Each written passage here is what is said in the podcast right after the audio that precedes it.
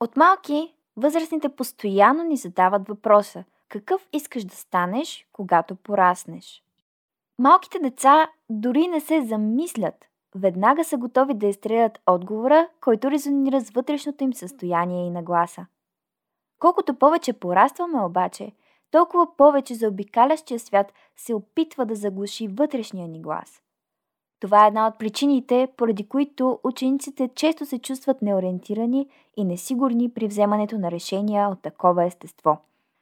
Целта на проекта Envision е да бъде пръв помощник на младежите, които все още се двумят какво искат да следват или пък искат да се уверят, че вървят в правилната посока. Ето защо ние от списание WeMatter с подкрепата на езиков център Force и съдействието на подкаст Модерна мисъл ви срещаме с специалисти от различни професионални сфери, които да разкажат повече за професиите си от първо лице и да отговорят на въпросите, които ви вълнуват или тързаят. Желая ви приятно слушане!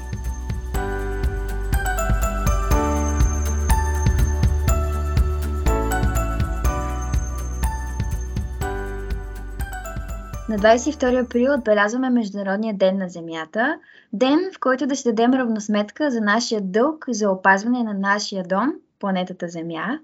И по този повод днес наш гост е Райна Попова.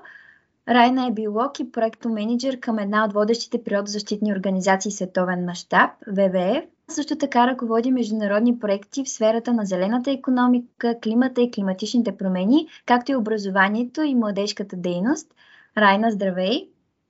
Здравейте на всички и благодаря за поканата. И ние много се радваме, че си тук. Първо няма как да не те попитам, как всъщност се зароди любовта ти към природата и какво точно те привлича в нея?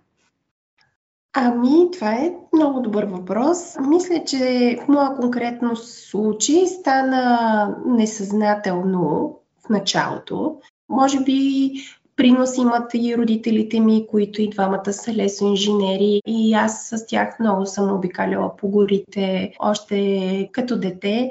И те сме научили да ценя и да обичам природата. Извън родителите ми, някакси в училище предметите, свързани най-вече с биология, природознание или там всичките други еквиваленти през годините, най-много ми се отдаваха тогава не си давах сметка, че това вече може би ме води в някаква посока, но пък ми оформяше баловете и аз някак си влязох в природо-математическа гимназия, в последствие се чудих малко между това дали искам да се опитвам да уча медицина или искам всъщност да се занимавам с опазване на околната среда и биология и в крайна сметка реших, че може би второто пасва малко по-добре на моя профил и кандидатствах към Софийския университет биология. Те ме приеха и оттам колелото се завъртя някакси съвсем естествено и ето сега работя в ВВФ и трябва да призная, че се чувствам много добре. Това е прекрасно. Наистина в ранна детска възраст много често не се оформят възгледите и това всъщност ни определя посоката в живота. Ти спомена, че си завършила с биология и сега работиш реално в природозащитна организация, но не е точно по специалността, която си завършила. Това по някакъв начин карало ли те в някакъв момент да съжаляваш, че си записала и си следвала тази специалност? Не, по никакъв начин. Той се получи много интересно с моето започване на работа към ВВ България, защото ние в университета, тези, които бяхме малко по-инициативни, отворени за това да опитваме нови неща, в общи линии се пускахме да доброволстваме навсякъде и към всеки. И ВВ България не беше изключение, а в последствие се превърна и в причината да ме поканят за технически асистент, което горе-долу е най-низката позиция, която може да имаш в нашата организация, но аз в общи линии нямах особено големи съмнения. В този момент аз кандидатствах за докторантура в интерес на истината, но тъй като бях защитила предсрочно своята магистърска теза и имах реално много кратки срокове за да се подготвя за кандидатстването си за докторантура, реших, че сега дали да започна да работя в ВВФ или да избера да правя академична кариера, ще оставя на съдбата да реши, което в общи линии се изразяваше в това, че успях да се подготвя само за половината конспект по който имах като задължителен, за да мога да кандидатствам за въпросната докторантура. И реших, че ако ми се паднат теми, които не съм подготвила, значи това е знак от съдбата и аз отивам да работя в ВВФ. Ако ми се паднат теми, които съм подготвила, добре, значи може би все пак трябва да правя академична кариера. И в крайна сметка ми се падна една тема, която знам и една, която не знам, с което много не ми помогнаха, но реших, че дори само с една тема не мога да изкарам достатъчно висок резултат, за да могат да ме приемат всъщност и да започна своята докторантска кариера. И в крайна сметка просто станах и си тръгнах от изпита и отидох и приех. И започнах на 4 часа и от тогава минаха 10 години. Сега вече работя на 8 и съм на друга позиция. Много неща се промениха през годините, много вода изтече. Не го чувствам като да не работя по специалността си в интерес на истината, въпреки че образованието в България е много академично ориентирано и ти ако не избереш да правиш академична кариера, почти при никакви обстоятелства ти не работиш директно по специалността си. Това според мен е нещо, което трябва в перспектива да се промени генерално за българското образование, не само за хуманитарните предмети. Работата в ВВФ ми дава страшно много различен вид познание. Категорично не съжалявам за избора си, но и в лицето на повечето ми колеги в интерес на истината, аз се реализирам по специалността си. Въпреки, че нали, е малко така на кантар, колко това е вярно и колко не е. Но да, да работиш за ВВФ е интересно предизвикателство. Преди да те върна по-конкретно към ВВФ и към въобще опазването на околната среда, искам да те върна за нещо, което ти спомена, а именно за доброволчеството. Защо според теб е важно младежите да доброволстват? Ами, защото това има страшно много привилегии. Първо, това е много ценен опит. Второ, ти придобиваш някакви знания, които училището и университета не ти дават, защото, както вече споменах веднъж, при нас образованието е много академично ориентирано, ние сме много добре подготвени теоретично за много неща, но практиката ни куца, а доброволстването дава тази възможност. И Другото голямо предимство на доброволстването е, че всъщност ти дори да не се справиш, дори да сбъркаш, дори накрая нищо да не се получи, никой нищо не губи от това, а ти можеш само да спечелиш. И за мен доброволстването е много добра възможност ти да преодоляваш собствените си страхове. Ако се притесняваш, примерно, от това да говориш пред хора, или се притесняваш от това да звъннеш в общината, защото всеки, който взима решение и се занимава с политика, е някакъв Господ полубог, към който теб те е страх да се обърнеш, защото ти си му много под нивото, всъщност подобни възможности ти позволяват ти да преодолееш тези страхове, да видиш, че насреща хората също са хора и че ти можеш да работиш с тях и че в крайна сметка, ако имаш някаква идея, тя може и наистина да се осъществи. И това ще е твоя личен принос и собствен продукт, което е адски удовлетворяващо. Да не говорим за всички други стандартни предимства, за които повечето от вас най-вероятно се сещат, тип ще кандидатствам в чужбина и това нали, ми носи някакъв допълнителен кредит. Не казвам, че това са бонуси за подценяване, но от моя гледна точка наистина придобитото познание и опит е може би най-ценното, което доброволстването ти дава. И това да се разпиляваш между хиляди различни видове дейности защото всъщност ти по този начин можеш да отсееш къде наистина се чувстваш най-комфортно, кое наистина най-много те привлича и може би дори да избереш своето бъдеще кариерно развитие. Със сигурност съм много съгласна с това, което каза. Аз дори до някъде започнах да се занимавам с доброволчество и заради кандидатстването, но в последствие разбрах, че то ми дава много-много повече от това, което съм очаквала и винаги се опитвам да мотивирам и другите хора около мен да доброволстват, защото, както ти каза, то развива много качества и освен това наистина ти дава една малка по-реална представа за различните сфери, било то кариерни или каквито и да е. Ти спомена, че вече близо 10 години си в сферата на неправителствените организации.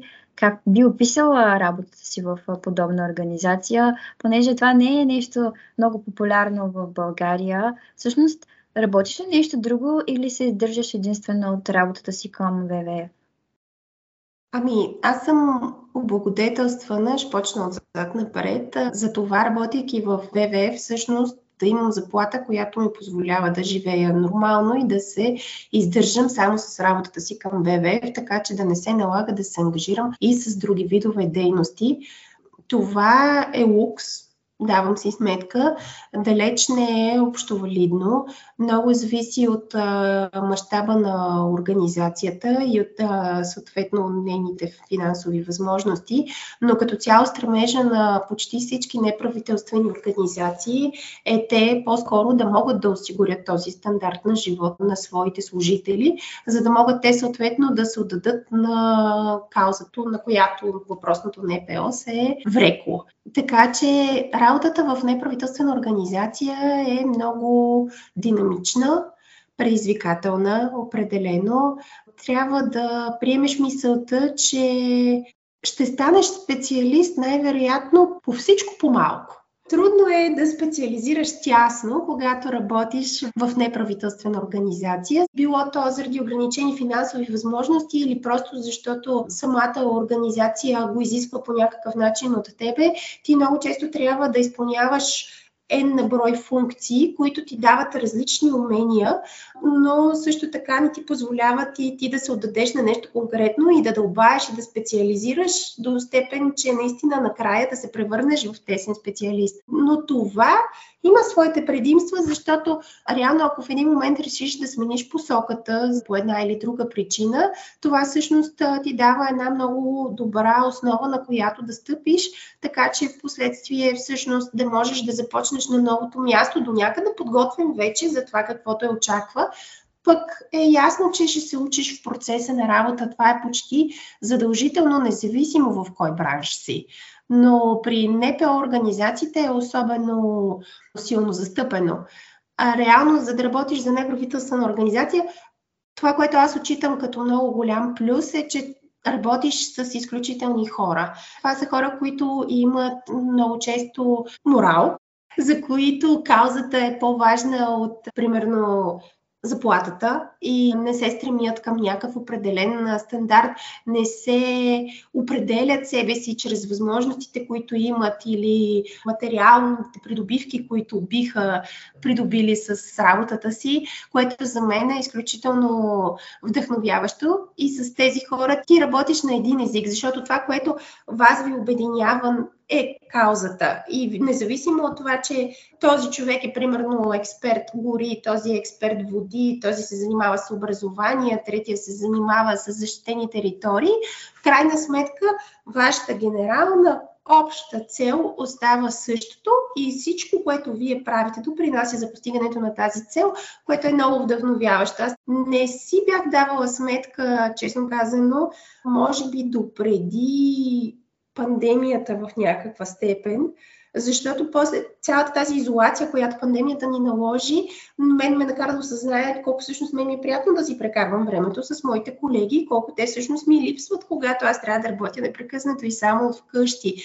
А за много от моите приятели, които работят в частния сектор, независимо от бранша, това изобщо не беше така. Те бяха а, страхотно най-накрая. Нали, няма да се налага да ходя в този ужасен офис. Аз искам да ходя в офис. искам да се виждам с колегите си, защото просто с тях имам много допирни точки. Не само в разбиранията си, но ако щеш дори в начина ни на живот. Ние обичаме да прекарваме и свободното си време заедно. И имаме истински приятелски взаимоотношения. Не знам дали е така във всички неправителствени организации. Не мога да твърдя, че е задължително общо валидно, но ако една неправителствена организация наистина работи за конкретна цел и екипа и е там заради тази цел, по всяка вероятност е така. И това е страхотно предимство. Но трябва да приемеш мисълта, че най-вероятно няма да се уринеш в пари и най-вероятно няма да постигнеш някакъв, кой знае какъв стандарт на живот. Но приличен стандарт на живот можеш да постигнеш. Всичко зависи от приоритетите ти. Наистина беше това доста полезно пояснение обяснение, за да можем да си представим малко по-добре какво е всъщност да работиш в този сектор. И със сигурност си помисля върху нещата, които ти каза. Въпреки, че нали, накрая каза, че наистина не си дава чак голяма възможност като финансова сигурност и така нататък. Наистина пък има други неща, които ти дава, които може би другите професии трудно биха ти осигурили. Така че е човек важно да си определи приоритетите. И сега, понеже ти работиш в момента като проектоменеджер към ВВФ, бих искала да те попитам, кой е любимият проект, по който си работила до момента?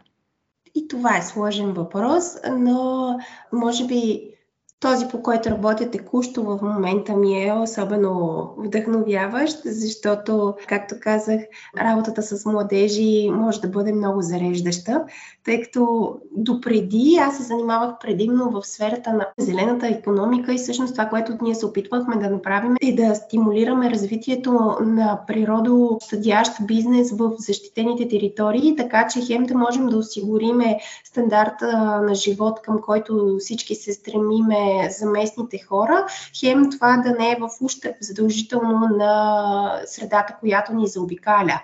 Но това, особено с малките населени места и цялостното обезлюдяване, което се наблюдава в България и това съответно включва природните паркове, основно и Натура 2000 зоните, може да бъде на моменти доста предизвикателно и обесърчаващо, докато работата с младежи е, да кажем, на 90% зареждаща.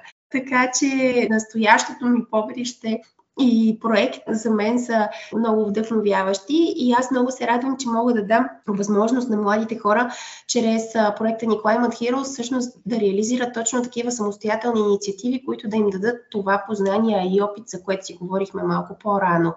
Така че да, това е един от любимите ми проекти. А предишният такъв проект, който съм работила, той беше посветен точно на създаването на бизнес в защитените територии. Беше доста продължителен 5 годишен проект с много организации вътре, само български партньори. Финансираше се от българо-швейцарската програма и всъщност те ни позволиха да изразходваме част от средствата за директна помощ на конкретни хора, така че те да могат да стартират такъв самостоятелен бизнес, което много малко програми ти го позволяват. В общия случай ти харчиш публични средства за публични блага, и това най-често ти отпуска средства за обучения, срещи и меки мерки така, условно казано. Рядко можеш да разполагаш със средства, които да налееш директно в а, конкретни хора или в конкретен бизнес, докато тази програма тогава ни даде тази възможност и съответно това доведе до много положителни резултати. Създаването на някакви страхотни малки бизнеси, регистрирането на малки производители, Сигурно ви е направил впечатление, че започнаха да се появяват все повече фермерски пазари, например, по, особено по по-големите градове и фермерските пазари, късите хранителни вериги, директните продажби са за мен нещо изключително ценно, защото ти реално на цените, на които пазаруваш в хипермаркета, можеш да купиш нещо, което е местно производство и е по-добро като качество и го купуваш директно от производителя. Да, изисква малко повече организация от твоя страна, защото тези пазари обикновено не са ежедневни, т.е. ти трябва да си предвижиш времето, за да отидеш до там и да можеш да си напазаруваш, но факта, че изобщо съществуват, за мен е, е огромен напредък и смея да твърдя, че това до голяма степен започна да се случва благодарение на този проект, защото там партньор ни бяха Биоселена, те са друга такава организация, която се е фокусирала най-вече върху работата с малки производители.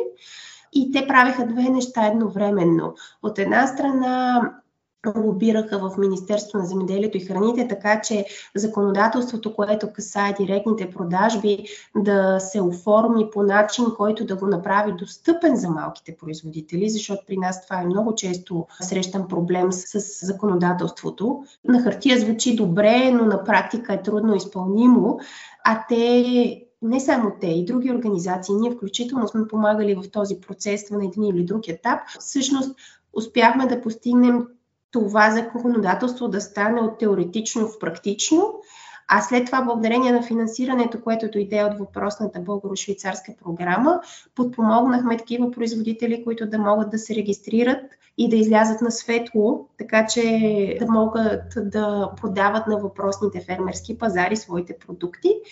И тези пазари започнаха да се случват, което е също изключително удовлетворяващ резултат. Интересни експерименти сме правили в рамките на такива проекти. Някои са успешни, някои не са. Ти се учиш чрез опита и отсяваш. С времето ставаш по-добър. Но, да, предизвикателно е и е различно, но това може би е проекта, за който няма да ми омръзне да говоря, защото просто наистина първо ме запозна с страхотни хора и второ ми отвори на мен ми отвори очите за много неща и, и според мен даде шанс на много хора от защитените територии да започнат да развиват собствен бизнес, което не е малко. Това да откриеш едно, ако щеш работно място в Чипровци, примерно, или друг такъв затънтен край на страната, си е истински успех, когато това не се е случвало през последните 10 години, примерно. Наистина си постижение и самата концепция и резултатите, които сте постигнали, наистина стискам палци да успеете да осъществите така степен и другите си проекти, но аз искам да те върна и към другия проект, който ти спомена, понеже по-голямата част от слушателите ни са младежи, така че можеш да разкажеш малко повече за климатичните герои, кои са те, какво правят и за какво се борят. Да, и тук мога много да говоря. Значи, този проект го развиваме в четири държави България, Румъния, Сърбия и Чехия. И целта, която сме си поставили е всъщност от една страна да привлечем вниманието на младежите върху темата за климатичните промени, като това нещо смятаме да го постигнем чрез самите младежи. Създадохме една образователна програма, която е кратка, практично ориентирана и се вмества в рамките на 6 дни, горе-долу, за която имахме процес по кандидатстване и в четирите държави съответно пресяхме младежите, които смятаме, че имат най-голям потенциал.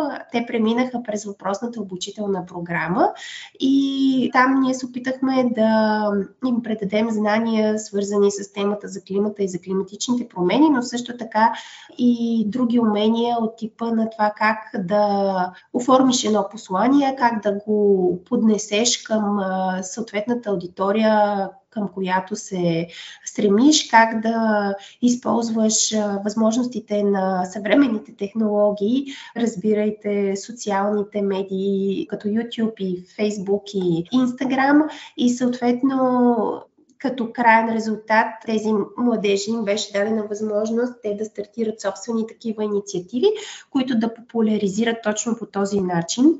Успяхме да осигурим и малко финансиране за самата реализация, но също така приветстваме младежите да търсят и други източници на финансиране, тъй като това само по себе си е много ценно като опит. Този проект продължава две години вече почти. Ще приключи септември месец. Имахме два цикъла на обучителната програма и около 30 на участника общо за двете години.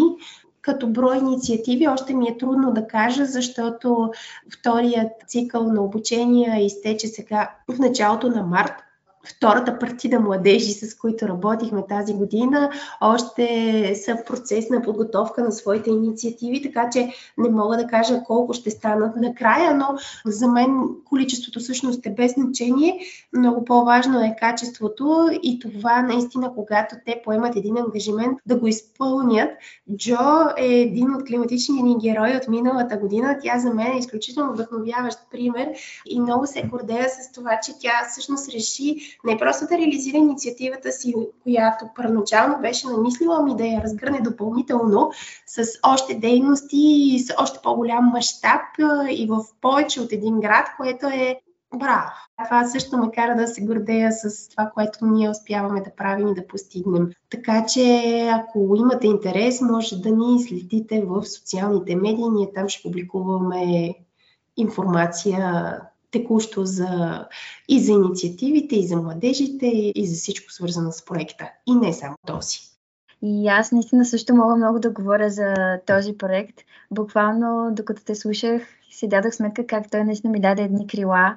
Просто в момента имам чувство, че мога да постигна всичко, което реша от към проекти, от към идеи. Наистина съм много мотивирана и абсолютно не се страхувам вече да звъня и в общини, да правя проекта планове. Наистина не съм очаквала, че така ще се развият тези неща. То буквално ми стана вече като една страст. Продължавам да искам повече и по-масштабни инициативи, повече хора да са въвлечени в каузата. И наистина също много се радвам, че хората приемат идеите ми с такова одушевление и наистина като поставим фокуса и на важните им, каквито са природата, горите, животните, наистина също съм доста удовлетворена от нещата, как се случват. И като сега пак, ние все още сме си в тази тема, не бягаме от темата с природосъобразния начин на живот, но Райна, какви съвети би дала на младежите, как те могат да живеят в полза на природата, с хармония с природата. Какви са твоите практики, които си внедрила или пък искаш да внедриш? Знам, че ти се стараеш да водиш такъв начин на живот. Така че бихме се радвали да ни споделиш малко от своя личен опит.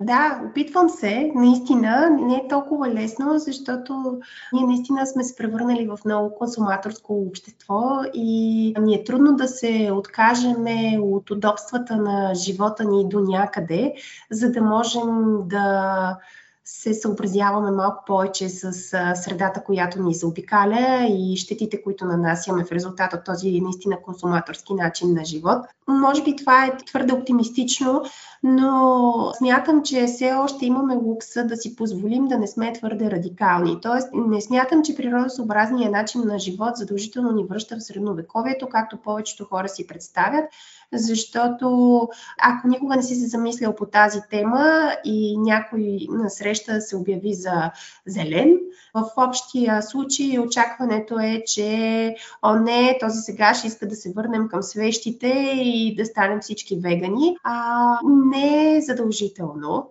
Като цяло, с много малко промени в начина ни на живот, можем да постигнем, според мен, доста добри резултати, стига да успеем това да го наложим като масова практика. И сега е моментът да работим в тази посока и наистина да го направиме, за да можем да продължим и за напред да живеем по този умерен начин, без да се налага да пристъпваме към някакви по-радикални мерки. Аз, примерно, не съм веган и не съм дори вегетарианец, но не консумирам почти месо като това до някъде е въпроси на вкус, до някъде предполагам, че ми влияе и подсъзнанието и факта, че консумацията на месо действително води до генерирането на много емисии. Съответно, ако ние успеем да ограничим консумацията на месо, това само по себе си ще допринесе значително за решаването на проблема с климатичните промени и не само.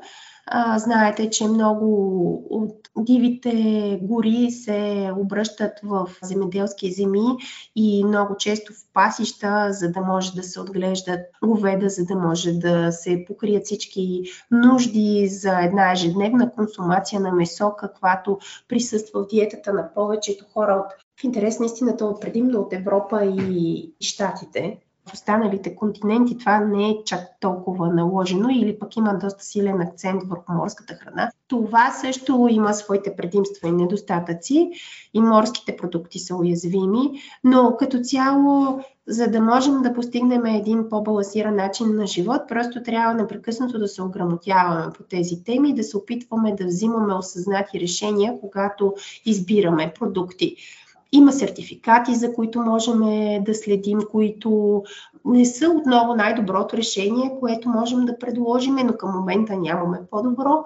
Така че стъпка в правилната посока и нещо, на което ние можем да се основаваме. Такива сертификати са, например, FSI, сертификата за дървесината и всички дървесни продукти, като тук това означава всичко от а, пелети за огрив, през дървени мебели, през хартия, през опаковки, всичко, което е с происход дървесина, може да бъде FSC сертифицирана, включително и самата гора и самото стъпанство, което отглежда тази гора с цел материален добив. И ако има FSC сертификат, това означава, че тази гора е устойчиво отглеждана и ние можем да разчитаме, че правим един по-природосъобразен избор, избирайки точно тази туалетна хартия или точно този производител на мебели. Икея, примерно, работят само с FSC сертифицирана дървесина.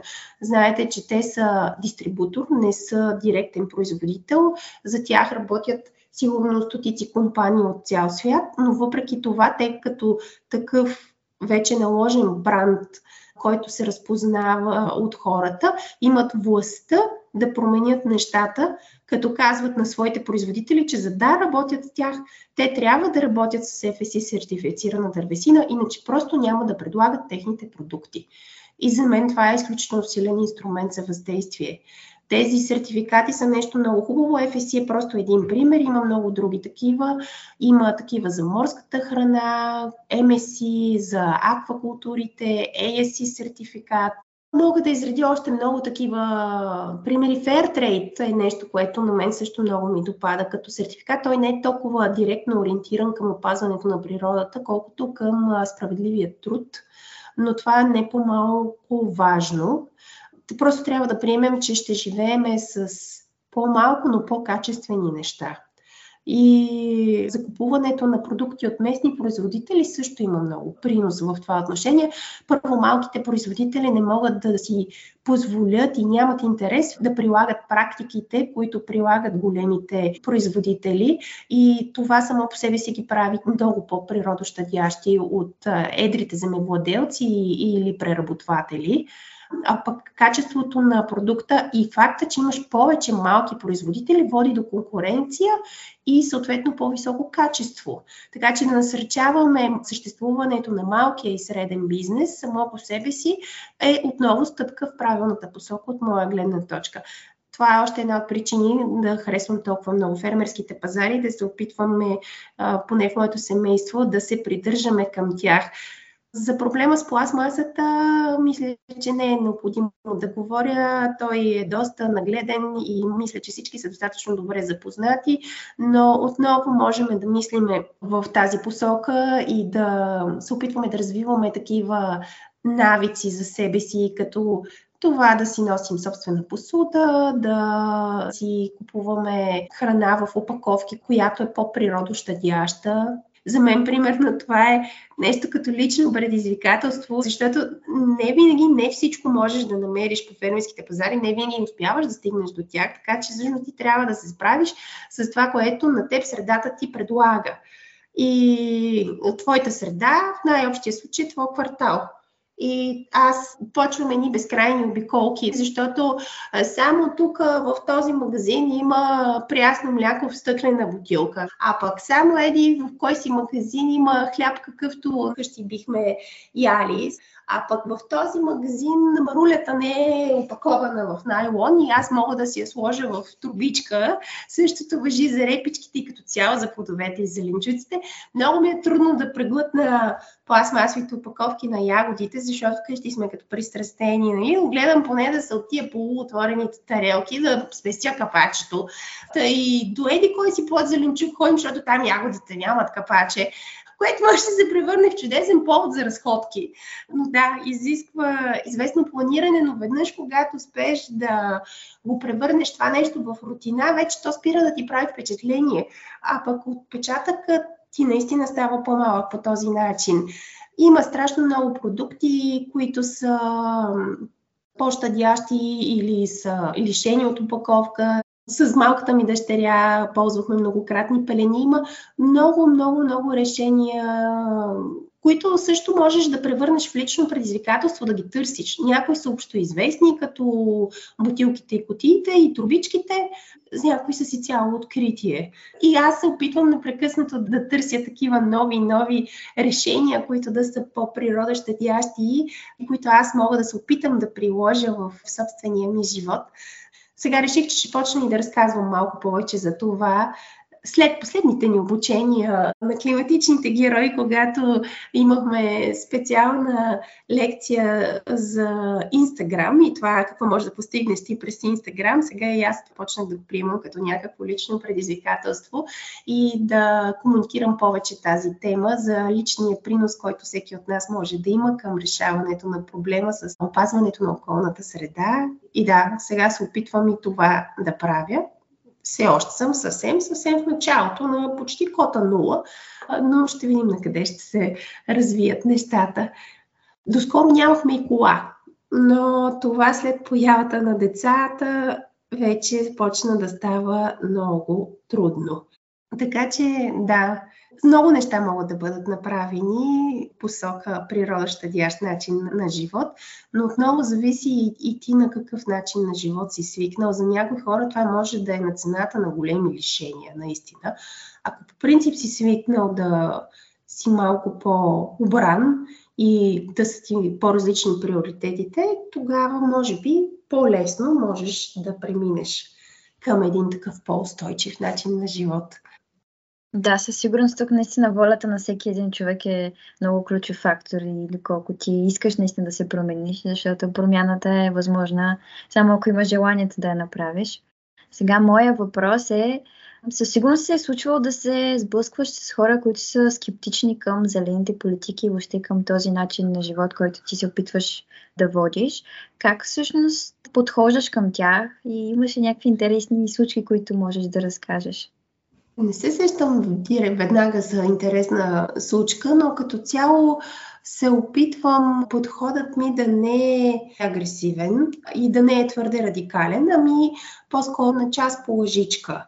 Ако виждам, че човекът на среща е много далече от тази тема и от това разбиране, в общи линии първо се опитвам да погледна нещата през неговите очи, да си представя неговия начин на живот и после да си представя каква малка промяна бих могла да направя в този начин на живот, така че нещата да не изглеждат толкова страшни и този човек да си каже, е да, това сигурно мога да го направя. Не е толкова лесно да убедиш някой да предприеме някакви действия и всъщност да го здобиеш с това желание за промяна, за което и ти спомена преди малко, така че да си превърне опазването на средата в някакъв вид личен приоритет. Скептици има много и доводите не винаги са безоснователни. Всички сме чували сигурно е, да, да, ти сега ще караш електромобил, ама те тия батерии, те са токсични и после как ще бъдат рециклирани и могат ли да бъдат, пък колко емисии се изразходват само за производството им и така нататък. Всичкото това е вярно. Не може да се отрече, че батериите са токсични и че рециклирането също генерира емисии, но все пак енергийната независимост е нещо изключително, към което ние трябва да се стремим. А пък технологиите се развиват непрекъснато, така че ние като потребители това, което можем да направим е да насърчаваме тези практики, като ги финансираме а финансирането им се изразява в това, че ти се превръщаш в потребител. За мен това не е достатъчно силен довод, но аз с подобни изказвания се опитвам да променя нагласата на човека на среща за неговото основно разбиране или конфликт с съответната тема. Зелената економика също много често чувам изказвания за това, че не е достатъчно конкурентно способна, за да може да оцелее на пазара. Не е лесно със сигурност да развиваш природощадящ бизнес, но иновациите и в тази посока могат да бъдат невероятни и, и всъщност ти можеш да имаш конкурентен на пазара продукт, който да е природощадящ. Понякога може да изисква повече инвестиции първоначални, но най-вече изисква креативност. Моя любим пример за то не е даже дори бизнес, на държавна политика, но Коста Рика. Аз още не съм стигнала до Коста Рика, но се надявам някой ден да успея да отида наистина. Значи, те за мен са страхотен пример за държава, която е превърнала опазването на околната среда в основен економически стимул за цялото население, тъй като при тях екотуризма е развит на такова ниво, че всъщност ти отиваш там и плащаш някакви невероятно баснословни суми на ден, малко като с националните паркове в Африка, за да имаш възможността да отидеш и да видиш една естествена гора и едни животни в тяхната естествена среда, както никъде другаде по света. И те това нещо са го осъзнали и си дават сметка, че за тях опазената природа всъщност носи изключително економически ползи и че те трябва да я опазват тази природа, ако искат да продължат да извличат тези економически ползи. И според мен това е основното, което трябва да се промени в начина на мислене и в разбирането на хората, за да могат да приемат опазването на околната среда като нещо, което не е пречка, а по-скоро е възможност.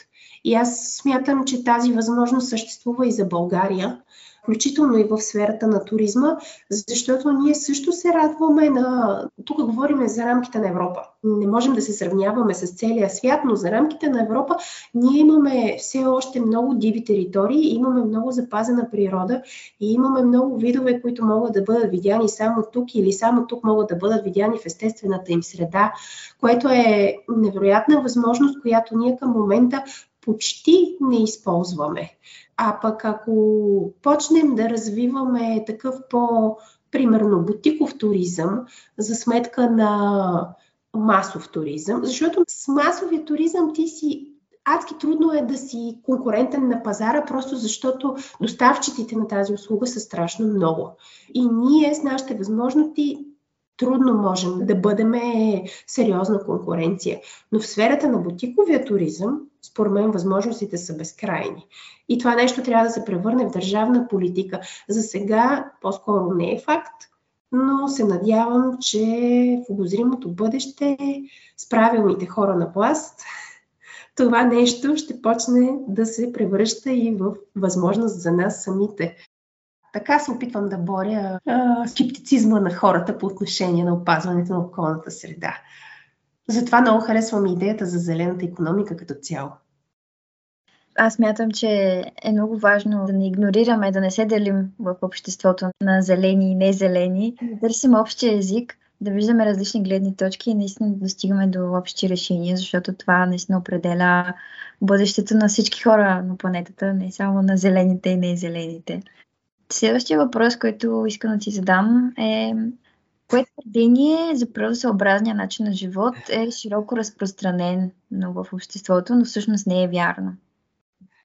Е, тук сигурно никой няма да изненадам, като кажа, че климатичните промени са една такава тема, защото скептицизма по отношение на климатичните промени сред широкото общество е много голям за много голям процент от обществото, въпреки че сигурно няма друга тема, около която научното общество да се е обединило толкова категорично и да е заявило климатичните промени са факт и приноса на човек за начина по който те текущо се случват е необорим. Въпреки това хората продължават да смятат, че Една част от тях смятат, че това нещо просто са пълни глупости и такова нещо изобщо не се случва. Малко по-умерените смятат, че това е естествен цикъл на планетата и приноса на човешкото общество е незначителен или изобщо не съществува. Така че те са малко по-близо до истината, но е факт, че климатичните промени се случват и че приноса на човека е значителен.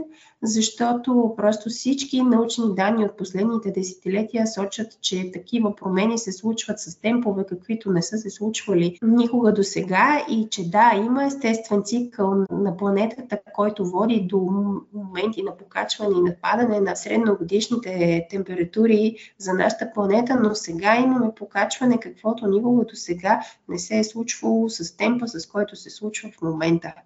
Така че нямаме време за губене и просто трябва да действаме.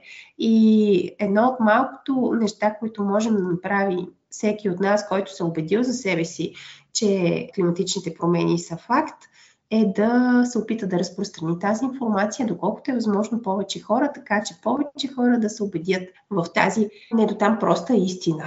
Защото климатичните промени наистина са нещо твърде абстрактно и трудно за разбиране от повечето хора. Генерално, ако нещо не засяга пряко личният ти живот, повечето хора като цяло са склонни по-скоро да го отрекат, отколкото да го приемат. Така че не е лесна тема за комуникиране, но е важно да го правиме. Определено тук имаме много пропаганда и много фалшиви новини и това до голяма степен се движи от някакви економически интереси. Защото всички знаем, че примерно горивата са един от основните причинители на климатичните промени, земеделието също така, но това са големи индустрии, които облагодетелстват материално много хора. Тези хора обикновенно могат да влияят предимно чрез пари на власт имащите и всъщност те нямат интерес от това темата да се превръща първо твърде популярна или пък твърде много хора да се убедят в това, че климатичните промени са факти и ние трябва да вземем отношение. Така че не е лесно, но сега е момента да действаме. Затова си правим климатични герои.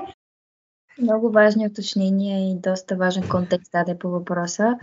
Наистина хората трябва, според мен лично, да започнат да свикват с мисълта, че всяко едно тяхно действие предизвиква някакво противодействие някъде си и дори да не ни афектира директно, то всъщност не се губи и съответно ние трябва да понесем тази отговорност и да мислим разумно. А, Елви, искам да ти дам на теб въпроса, ако имаш някакви въпроси.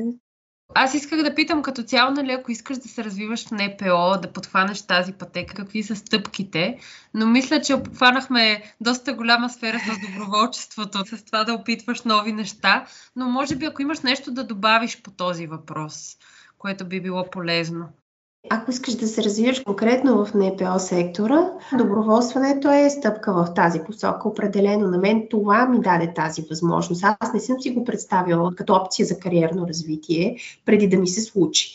Но ако имаш интерес към това да работиш за каза, да променяш света, то тогава работата в НПО определено много добре ще ти пасне много от НПО-тата почват да изграждат или вече имат изградени такива младежки организации. Това, според мен, също е начин да влезеш в средата и да започнеш да опознаваш хората, да опипаш почвата и да видиш дали това е твоето нещо наистина.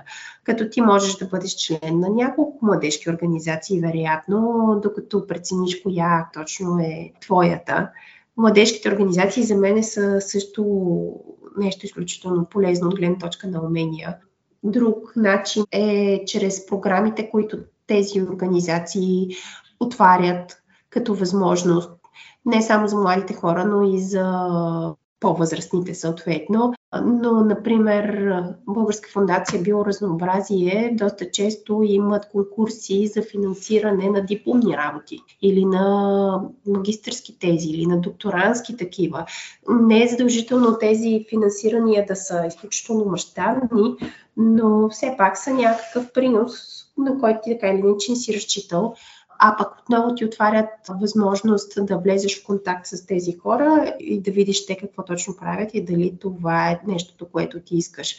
Така че просто оглеждайте се, ослушвайте се и се възползвайте, когато ви се отдаде възможност. То проблемът в наши дни е, че понякога възможностите стават прекалено много и е трудно да отсееш дали точно тази или онази, но вярвам, че ще се справите. И с това искам да преминем към последния въпрос, който винаги задаваме на нашите гости. Какъв е съветът си към младежите, които все още не са се ориентирали към коя сфера искат да се насочат и да се реализират? То е много трудно да се ориентираш, честно казано. И промени могат да се случат на всеки етап от живота. Аз съм на 35 години в момента и това, което искам, или поне така си мисля, но имам много приятели около мен, които се преквалифицираха, така че за една такава промяна никога не е късно. Но за да разбереш какво искаш от живота, просто трябва да опитваш. Не мисля, че има по-добър начин пак теорията е нещо чудесно. Ние в училище учим много неща на теория, обаче истината е в практиката. И да можем да разберем какво наистина ни се отдава, просто трябва да опитаме. Затова много бих насърчавала, честно казано, в перспектива задължителните стажове. Защото ти в един момент се ориентираш евентуално в някаква посока, но пак поради липса на достатъчно практичен опит, после не знаеш на къде да тръгнеш по-тясната специализация. И това, примерно, да поработиш между бакалавър и магистър, за мен е много ценно. Дори да не е под формата на стаж, дори да е на някакъв временен договор, просто направете го, за да може да видите какво ви липсва защото всъщност това, което си мислите като бакалаври, които до момента нямат достатъчно практичен опит, може да се окаже, че всъщност не е точно така, когато веднъж стъпите на фронта и започнете да работите истинска работа с истински очаквания към вас. За мен това беше като удар с мокър парцал. Много бързо прелях от училище в университета, от бакалавър в магистър и после се бях засилила и към доктор. И в този момент внезапно нещата се пресякоха и аз започнах да работя в случая в ВВ в България и бях в шок от това, че всъщност хората имат реални очаквания от мене и аз реално почвам да нося отговорност. И, и че всъщност това, което съм учила, не е точно, може би, това, от което имам нужда, за да мога да изпълнявам този вид функции. Да, работете. Не само като доброволци, хващайте си на договори, ако ви се отдаде такава възможност, дори елементарната ниско квалифицирана работа, която повечето хора са склонни да подценяват, също може да ти даде много добър практичен опит. Ако щеш дори това да отидеш и да подпишеш един договор, и да си изпълниш ангажиментите, свързани с него. Просто ще те научи на някаква отговорност, която наистина ще трябва в живота. Тъй като ние в училище и в университета сме свикнали да наливат отгоре и да не търсят нищо от нас. Да, ти трябва да си вземеш изпитите и по възможност да изкараш петици и шестици, но като цяло това, освен че на теб ти носи някаква лична удовлетвореност, не бих казал, че допринася по какъвто и да било начин за университета или училището. Съответно, на теб трябва да ти се потърси друга отговорност, да може ти да се научиш на нея. Така че работете, доброволствайте и работете. Всичко и навсякъде. И в един момент ще отсеете. Това, което смятате, че сте най-добри или поне ви е най-интересно и бихте развивали в перспектива.